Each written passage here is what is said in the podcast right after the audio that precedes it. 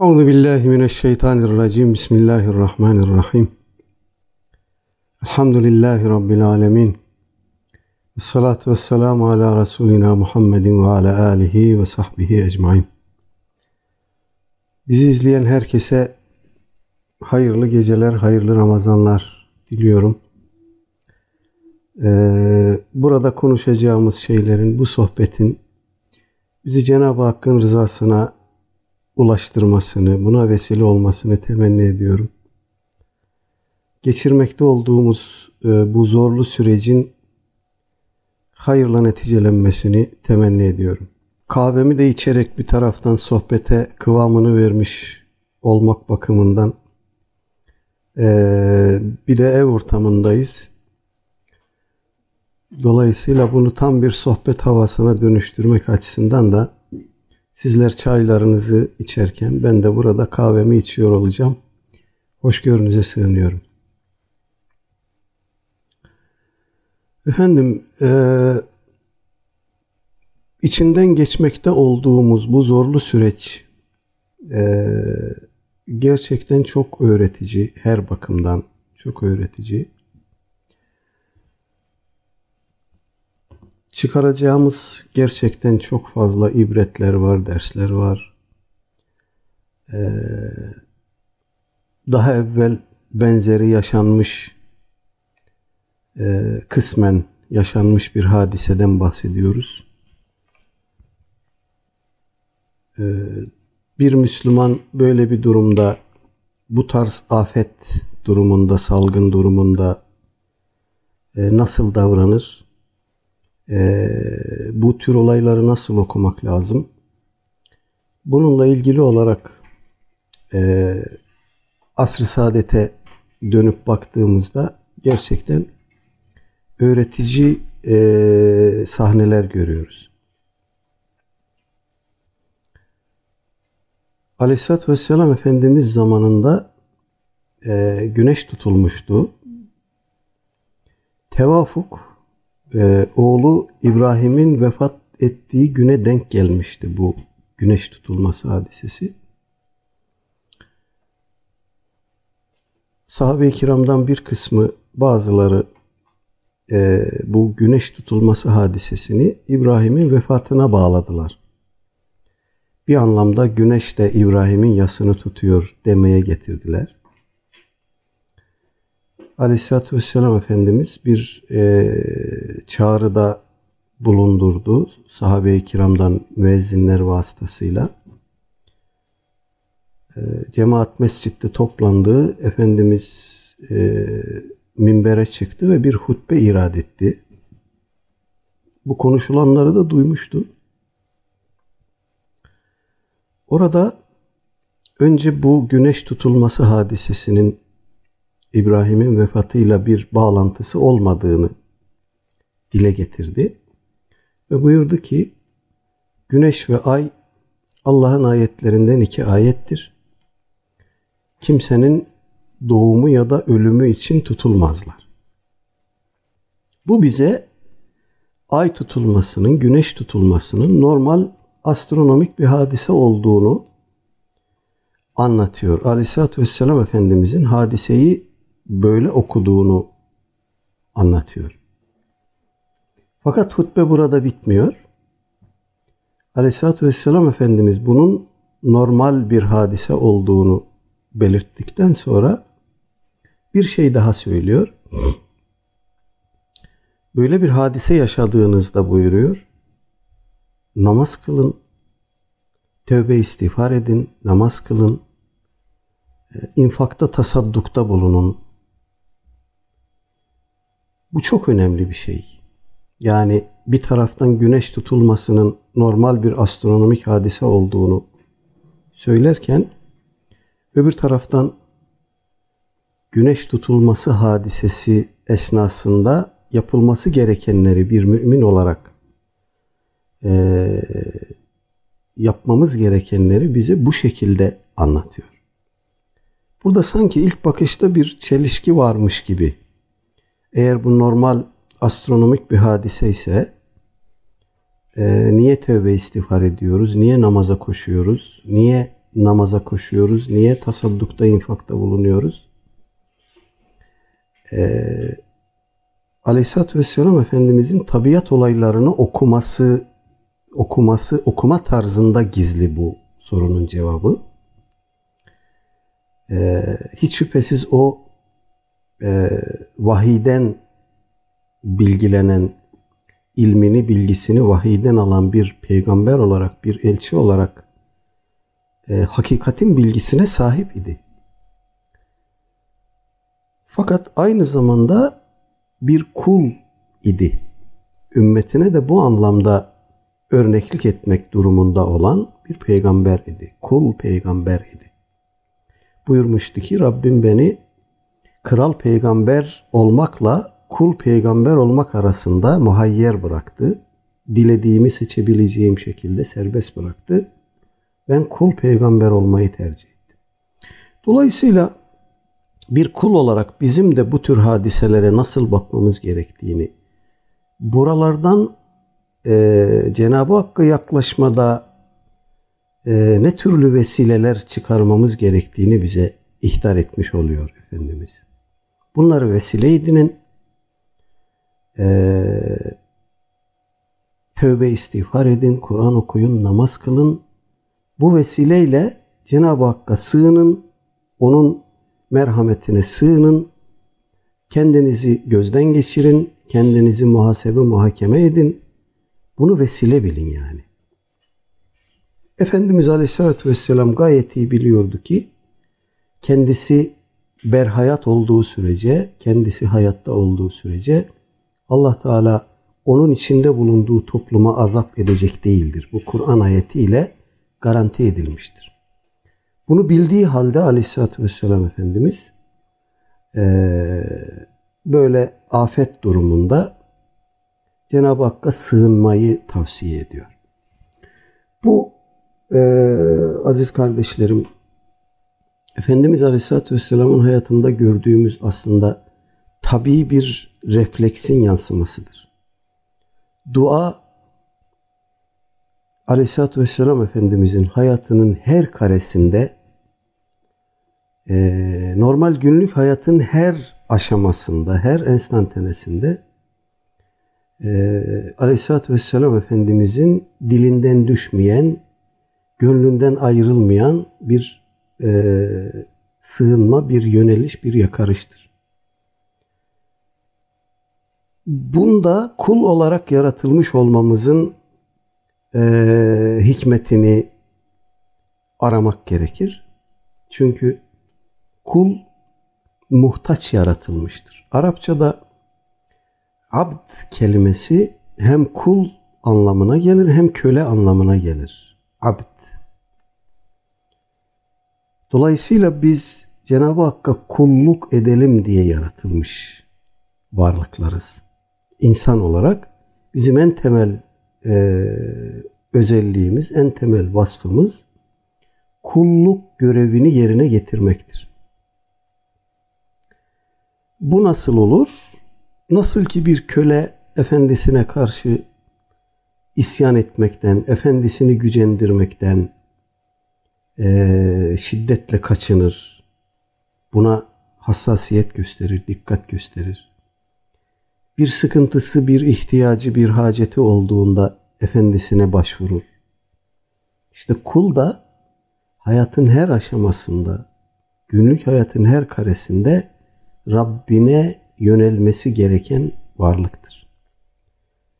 Rabbinden bir göz açıp kapama süresince dahi istigna etmeyen, ondan bağımsız ve ona karşı ihtiyaçsız olduğunu bir an bile gönlüne getirmeyen, bunun şeytani bir vesvese olduğunu, Cenab-ı Hak'tan istina etmenin ona karşı ihtiyaçsız ve bağımsız davranma durumunun şeytani bir vehim olduğunu e, bilir ve her aşamada, her anda, her halde Rabbine yönelir.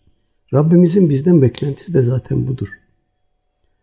Kul ma ya'ba'u bikum rabbi levla duaukum.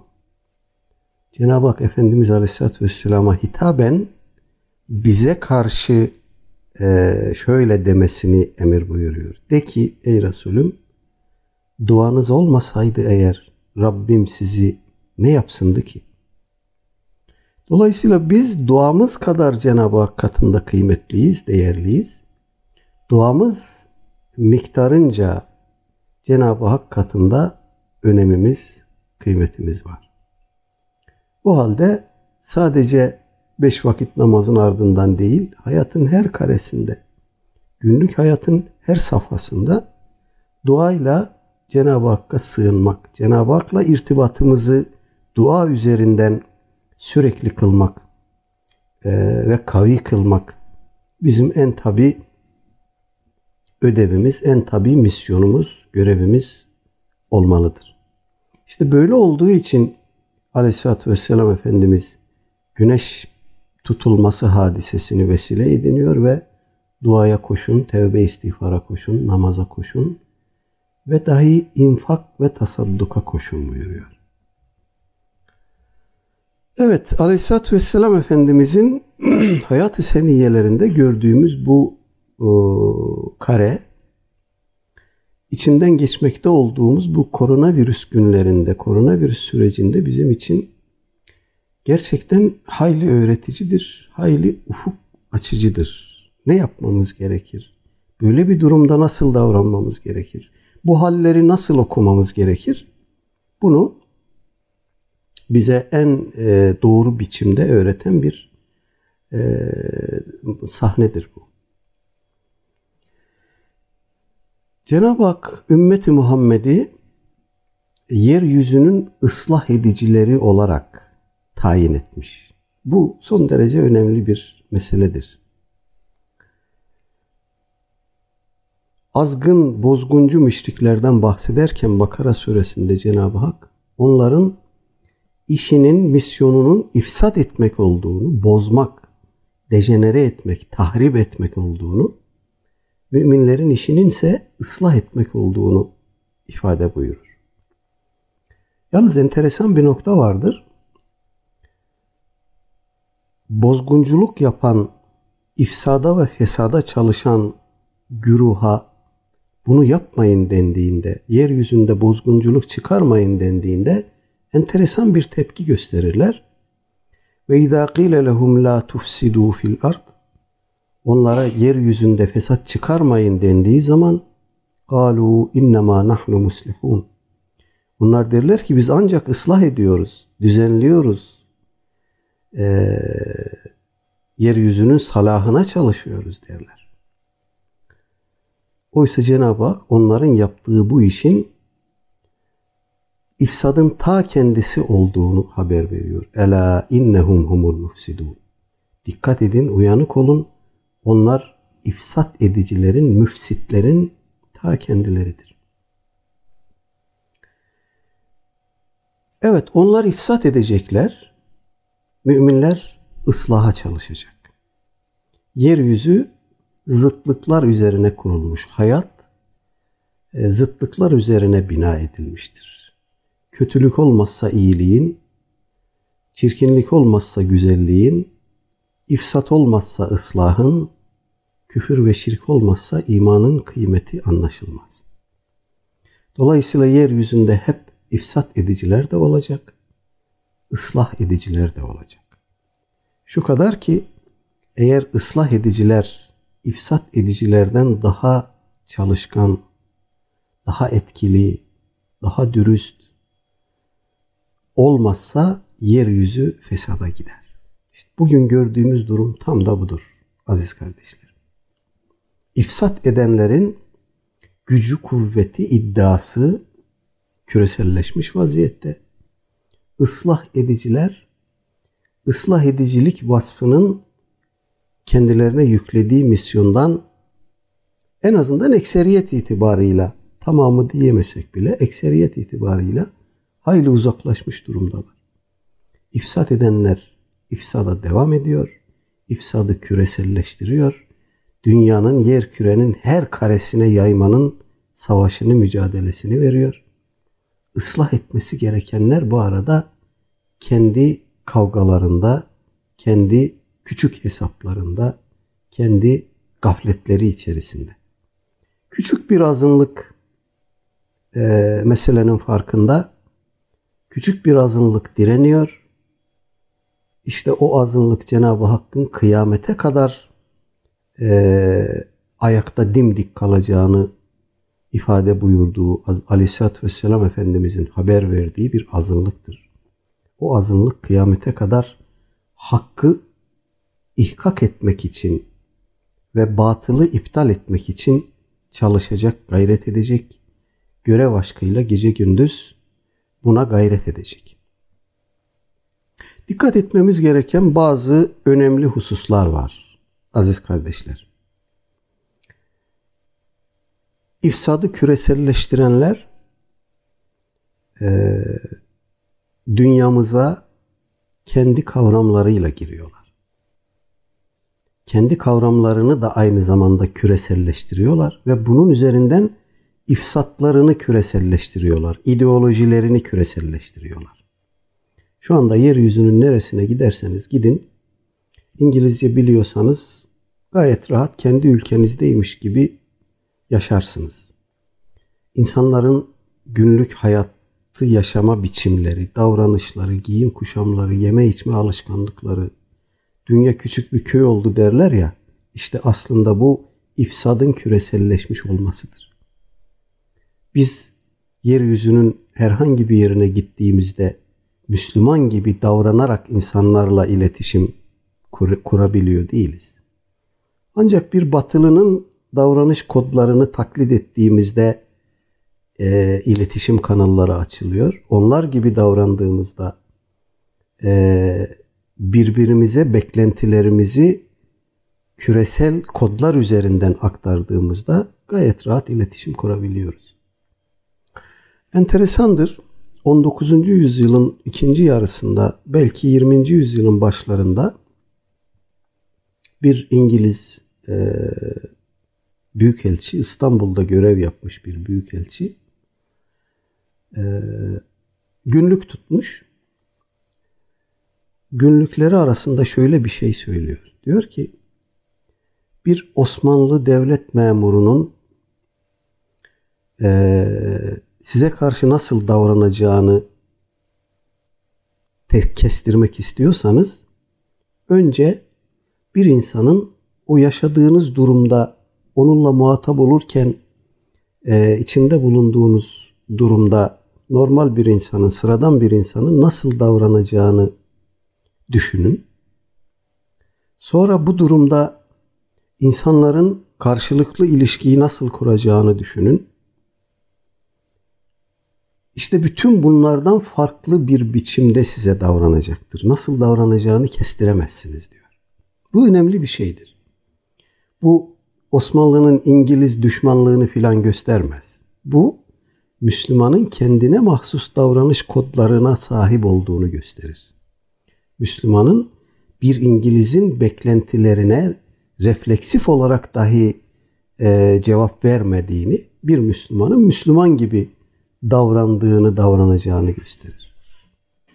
Evet, küreselleşen dünyada belki e, adımız Müslüman, dilimizde İslam var, günlük hayatta ibadetlerimizi yapıyoruz, Müslüman gibi davranmaya çalışıyoruz. Ama ve lakin bilinçaltımızda neler olmuş, ne türlü operasyonlar olmuş, dünyayı küreselleştirenlerin bizim bilinçaltımıza ne türlü e, mesajlar gönderip orayı kontrol etmeye çalıştığını çoğu zaman hesap etmeyiz. Yanlış anlamayın. Bugünlerde dile getirilen işte insanlara çip takacaklar, çipler üzerinden kontrol edecekler meselesini e, meselesini e, bahsetmiyorum. Kastettiğim şey davranış kodlarımız, reflekslerimiz kastettiğim budur bir Müslüman gibi herhangi bir olay karşısındaki ilk tepkimiz bir Müslüman gibi midir? Ağzımızdan çıkan ilk sözler, refleksif olarak çıkan sözler Müslüman sözleri midir? Hesabı verilmiş sözler midir? Bu anlamda böyle biraz e, bilinçaltı yoklaması yapmakta fayda var. Küçük bir örnek vereyim size.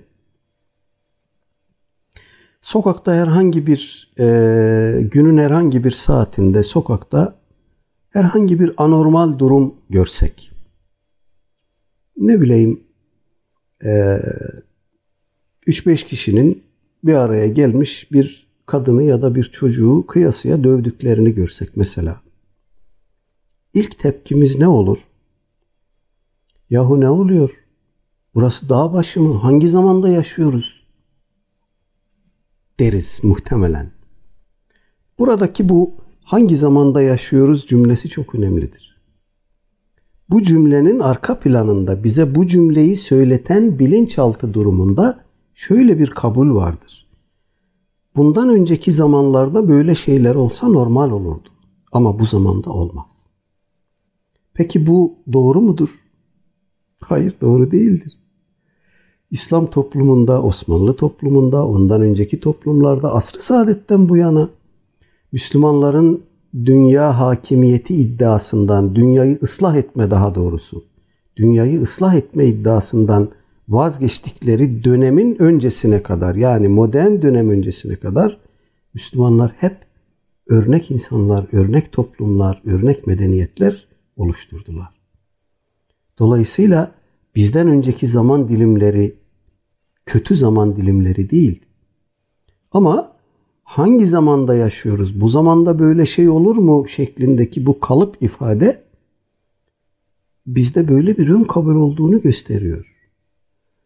Dolayısıyla bu modern insanın yani yeryüzünü küreselleştirenlerin bakış açısını yansıtıyor.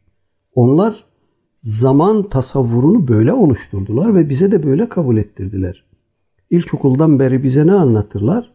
İnsanlığın geçirdiği devreleri, evreleri anlatırken ilk çağ, orta çağ, yeni çağ, yakın çağ diye anlattılar bize. Ve buralarda hep gelişerek, biraz daha ilerleyerek, biraz daha tekamül ederek bugünlere gelen bir insanlık aleminden bahsettiler. İşte bu aslında evrim teorisidir. Evet mağara adamları, e, konuşmayı bilmeyen, homurdanarak iletişim kuran, efendim yarı çıplak, yarı insan, yarı maymun. Bunlar hala ders kitaplarında var mıdır bilmiyorum ama böyle anlattılar bize. İlk çağ, orta çağ, yeni çağ, yakın çağ. Oysa Aleyhisselatü Vesselam Efendimizin de haber verdiği gibi ümmetin üzerine her gelen yıl bir önce geçeni aratıyor. Giderek insanlık e, tedenni ediyor, tefessüh ediyor. Giderek insanlık seviye kaybediyor. Bugün geldiğimiz noktaya bakın. Küreselleştiği söylenen bu dünyanın geldiği noktaya bir bakın. Yeryüzünde öyle muazzam, öyle korkunç bir dengesizlik var ki, öyle muazzam, öyle e, dehşet verici bir e, ifsat var ki şu anda bir buçuk milyar insan açlık sınırının altında yaşıyor. Dünya hiç böyle bir hal yaşamadı. Her sene bir buçuk milyar ton yiyecek çöpe atılıyor. Dünyayı iki elin parmaklarını geçmeyecek sayıdaki aile yönetiyor. Bunlar devlet kuruyor, devlet yıkıyor, hükümet kırıyor, hükümet yıkıyor nasıl yaşayacağımıza bunlar karar veriyor. Ekosisteme bakın. Ekosistem hiç bugün olduğu gibi bu ölçüde hiç tahrip edilmemişti. Dünyanın dengesiyle yani dünyanın fıtratıyla hiç bu kadar oynamamıştı insanoğlu. Ama bugün fıtratı bozulmuş bir çevre ve fıtratı bozulmuş bir insan var karşımızda. Bakara suresinin 204 ila 205. ayetlerinde e, bu ıslah ifsat meselesi e, çarpıcı biçimde dikkatimize sunulur.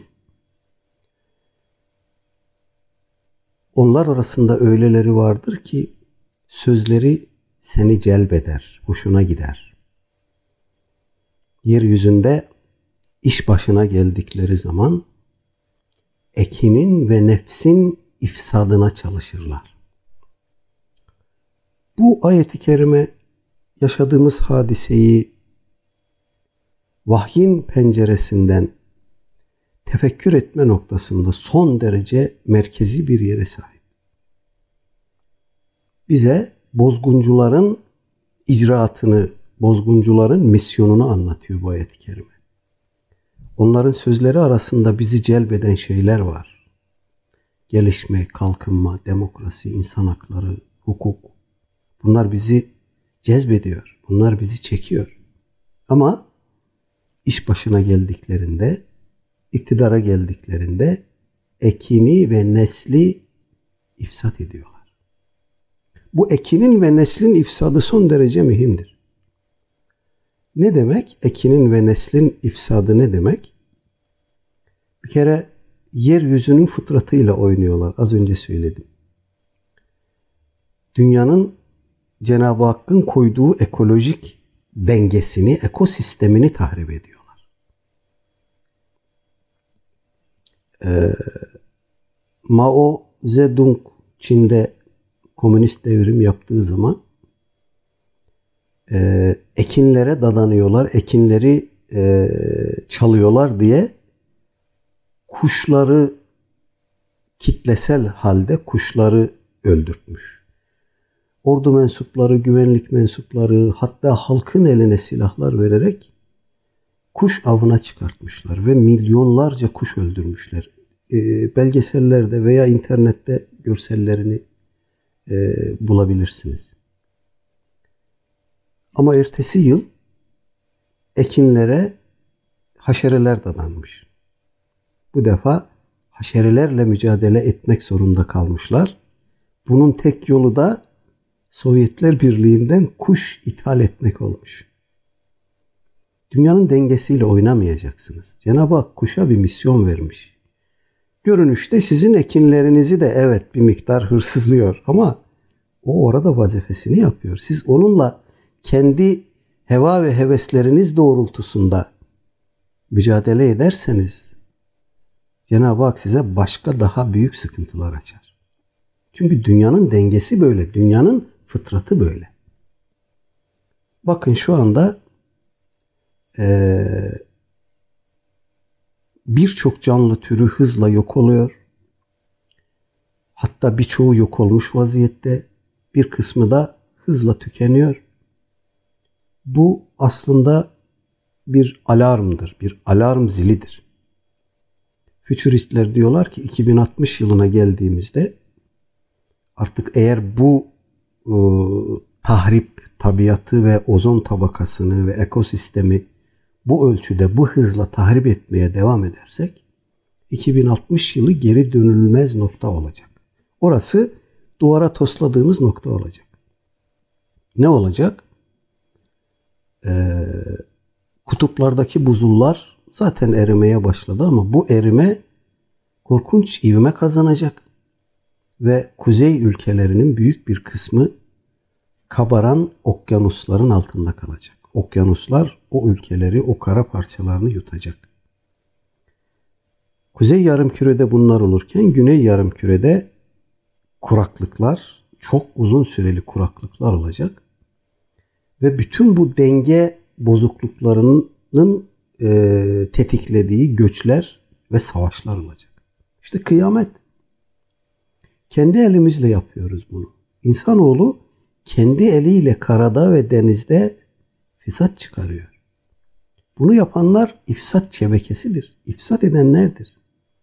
Müminlerin vazifesi nedir?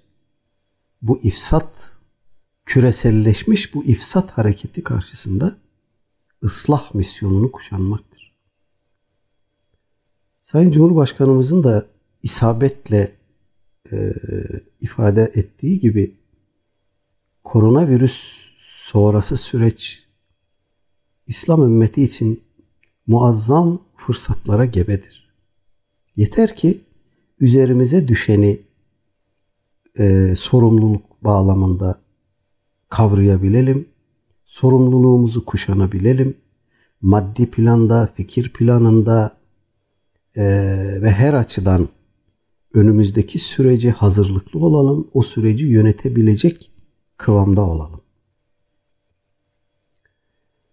Evet biz ıslah edeceğiz. Bizim misyonumuz budur. Ama nasıl? ıslah etmenin yolu, yordamı, yöntemi nasıl olacak? Şunu hiç unutmayalım. İfsadın kendi metodu olduğu gibi ıslahın da kendi metodu vardır. Ve bu metot öncelikle kendi kavramsal çerçevemiz üzerine oturmalıdır. Eğer bunu yapamazsak biz de bu ifsat trenine ıslah ıslah diyerek bu ifsat trenine farkında olmadan bineriz ve bu ıslah hareketine farkında olmadan katkıda bulunuruz.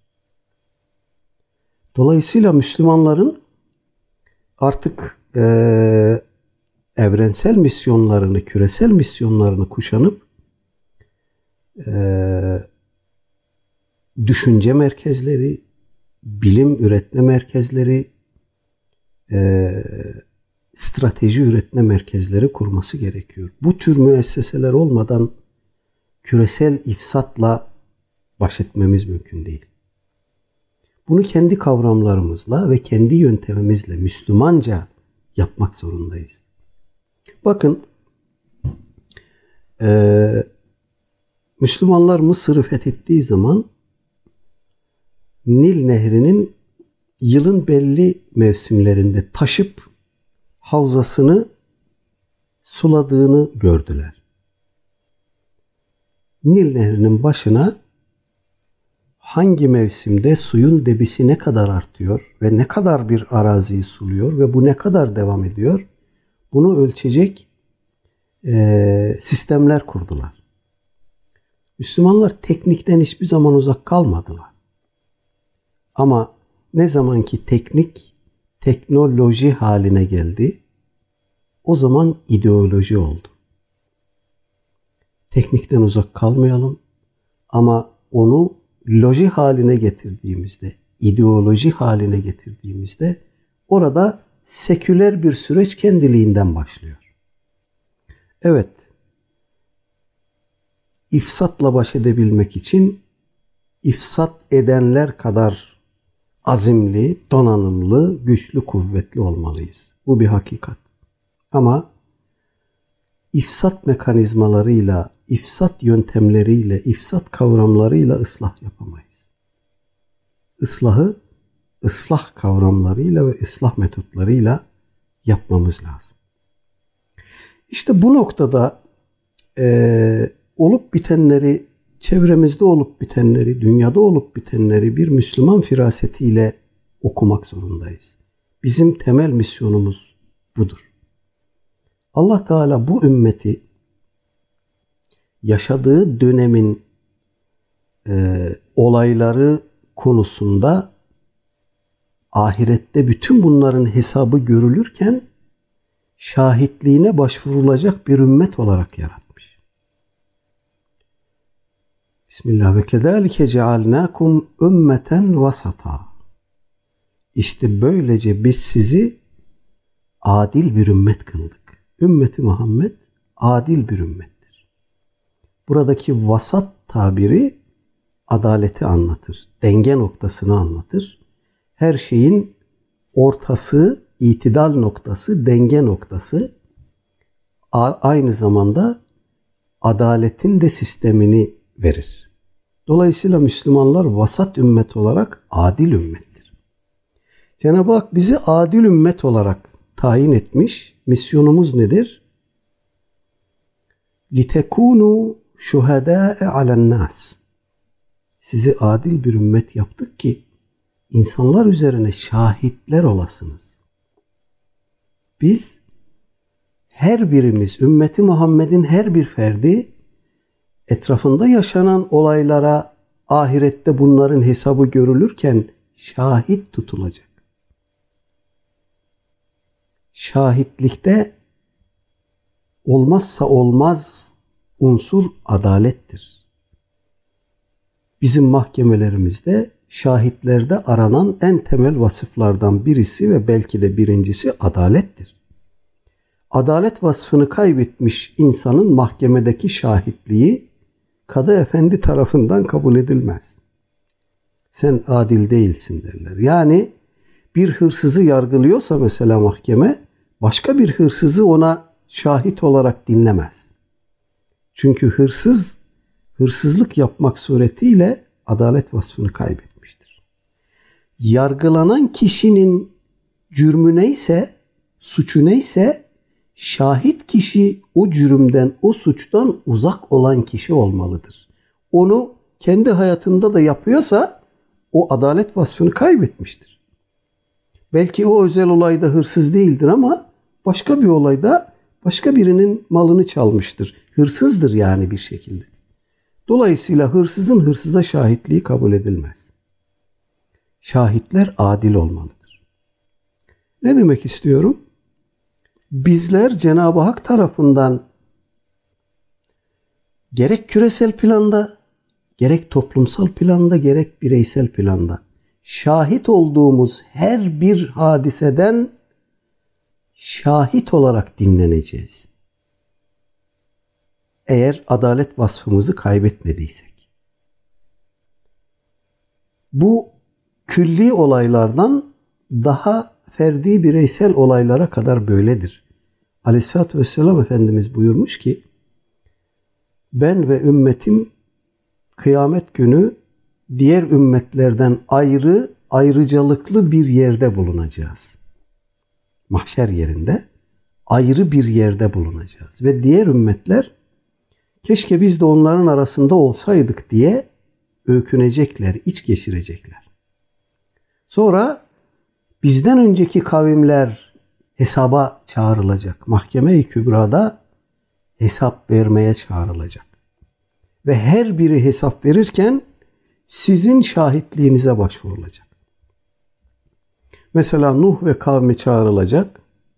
Kavmine sorulacak. Nuh size tevhidi, hakikati te- tebliğ etti mi? Hayır diyecekler, etmedi. Nuh'a sorulacak, tebliğ ettin mi? Evet ya Rabbi etmedi, ettim diyecek. Kavmi inkar edecek. O zaman ümmeti Muhammed'e başvurulacak. Sizden birkaçını çağıracaklar. Ve diyecekler ki Nuh kavmine hakkı, hakikati, tevhidi tebliğ etti mi? Siz diyeceksiniz evet ya Rabbi etti. Size sorulacak. Siz yoktunuz orada nasıl şahitlik ediyorsunuz? Diyeceksiniz ki bize alemlerin Rabbi olan Allah bildirdi. Ve biz onun adına şahitler olarak burada bulunuyoruz. Dolayısıyla sizin şahitliğiniz Nuh'la kavmi arasındaki mahkemede son söz olacak.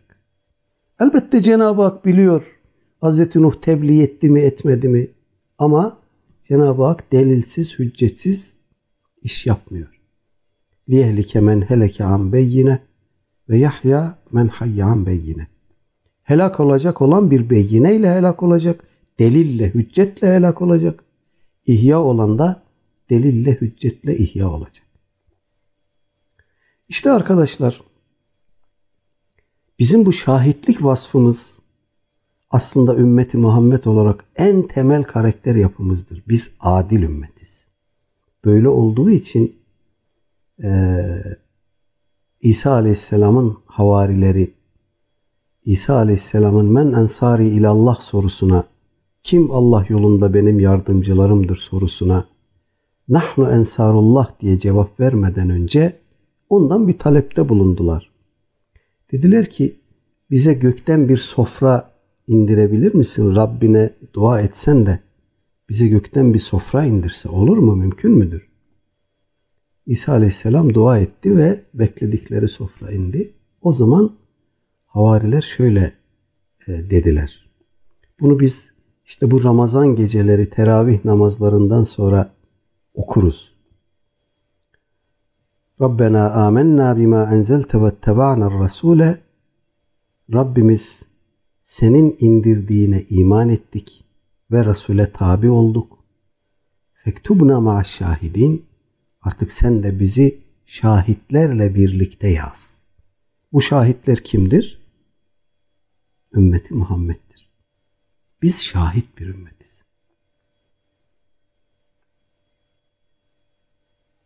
Hazreti Ömer bir gün arkadaşlarıyla bir sohbet meclisinde otururken yanlarından bir cenaze geçmiş. Orada bulunan e, gruptan birisi o cenazeyi tanıyormuş. Ben tanıyorum bu mevtayı demiş. Çok iyi bir insandı. Allah rahmet eylesin. Hazreti Ömer vecebet demiş. Vacip oldu. Demişler ne vacip oldu ey müminlerin emiri? Demiş ki biz aynen böyle sizinle oturduğumuz gibi Medine-i Münevvere'de gene Aleyhisselatü Vesselam Efendimizle birlikte oturuyorduk bir grup sahabi. Aynen gene böyle bir cenaze geçti yanımızdan.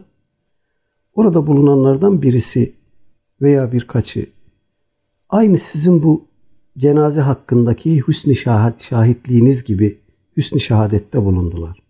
Biz bu arkadaşı tanıyoruz. Çok iyi bir insandı dediler. O zaman Efendimiz de vecebet buyurdu. Vacip oldu. Biz de sorduk sizin sorduğunuz gibi. Ey Allah'ın Resulü ne vacip oldu? Efendimiz buyurdu ki Entum şuhadaullahi fil ard. Ey ümmetim siz yeryüzünde Allah'ın şahitlerisiniz. Sizden dört kişi bir cenaze hakkında, bir kul hakkında hüsnü şehadette bulunsa, Ya Rabbi biz bunu tanıyoruz, bu çok iyi bir insandır dese, Allah onu bağışlar. Hemen atıldık, sorduk, ey Allah'ın Resulü, Hasbel kader bu şahitliği yapacak dört kişi bulunmasa da üç kişi olsa Cenab-ı Hak yine bağışlar mı? Evet buyurdu Efendimiz bağışlar. Biz biraz daha üsteledik. Ey Allah'ın Resulü iki kişi olsak bağışlar mı? Evet buyurdu Efendimiz bağışlar. Artık utandık bir kişi de olsa bağışlar mı diye soramadık. Orada kalmış iş. İşte kardeşler biz herhangi bir camide namaz kıldık. Gene inşallah cemaatle namaz kılacağımız günler gelecek. Çıktık dışarı musallada bir cenaze var. Hemen namaza duruyoruz. Tanımıyoruz. Ama bir Müslüman oraya geldiğine göre bir Müslüman cenazesidir o. Namaz kıldıktan sonra İmam Efendi bize soruyor. Merhumu nasıl bilirsiniz? Oradaki cemaat anlaşmış gibi önceden sanki koro halinde iyi biliriz diyor. İmam Efendi bunu üç kere soruyor. Üç kere aynı cevabı veriyoruz. İyi biliriz diyoruz. Bunu niye yapıyoruz? Böyle bir laf olsun, iş olsun diye mi yapıyoruz? Hayır. Orada bir şahitlik yapıyoruz biz. Ve bizim o hüsnü şahitliğimize, hüsnü şehadetimize binaen Cenab-ı Hak o mevtayı daha musalladan kalkmadan bağışlıyor eğer üzerinde kul hakkı yoksa. İman üzere gitmişse, emaneti iman üzere teslim etmişse ve üzerinde kul hakkı yoksa o kadar cemaatin, o kalabalığın hüsnü şehadeti sebebiyle Cenab-ı Hak okulu bağışlıyor. İşte bu yüzden bir mühtedi, bir gayrimüslim Müslüman olmaya karar verdiğinde biz ona bir şey söylemesini e, telkin ediyoruz. Allah'tan başka ilah olmadığına ve Muhammed Aleyhisselatü Vesselam'ın onun kulu ve Resulü olduğuna bakın iman ettim demiyoruz. Şahitlik ettim diyoruz. Bu şahitlik gözüyle görmüş, eliyle tutmuş olmaktan daha kuvvetli, daha yakini bir şahitliktir. Biz gayba inan, iman eden bir ümmetiz. Bizim en temel vasıflarımızdan biri budur. Dolayısıyla görmediğimiz ama varlığından vahiy tarafından haberdar kılındığımız şeylerin hak ve hakikat olduğuna kendimiz gibi, kendimizi bildiğimiz gibi inanırız, iman ederiz. Bunda zerre tereddüt etmeyiz. İşte bu şahitlik vasfı dolayısıyla kardeşlerim e, bugünlerde yaşadığımız bu hadiselerde hiç şüphesiz kıyamette huzura getirilecek. Ve orada da biz şahit ümmet olarak gene devrede olacağız. Dolayısıyla bu olup biten hadiselerin künhüne vakıf olmak, bu hadiseleri Müslümanca okuyabilmek son derece önemlidir. Bu da bize Müslümanlığımızı bütün benliğimizle kuşanma sorumluluğu yükler. Sadece günlük mükellefiyetlerimizi, ibadetlerimizi, bireysel sorumluluklarımızı yerine getirmekten bahsetmiyorum. Aynı zamanda küresel sorumluluklarımızdan bahsediyorum. Selefimiz Müslüman olmayı en büyük izzet, en büyük değer olarak taşıdı göğsünde ve bunu gidebildiği yere kadar dünyanın en uzak köşelerine kadar götürdü. Aynı misyon bugün bizi bekliyor.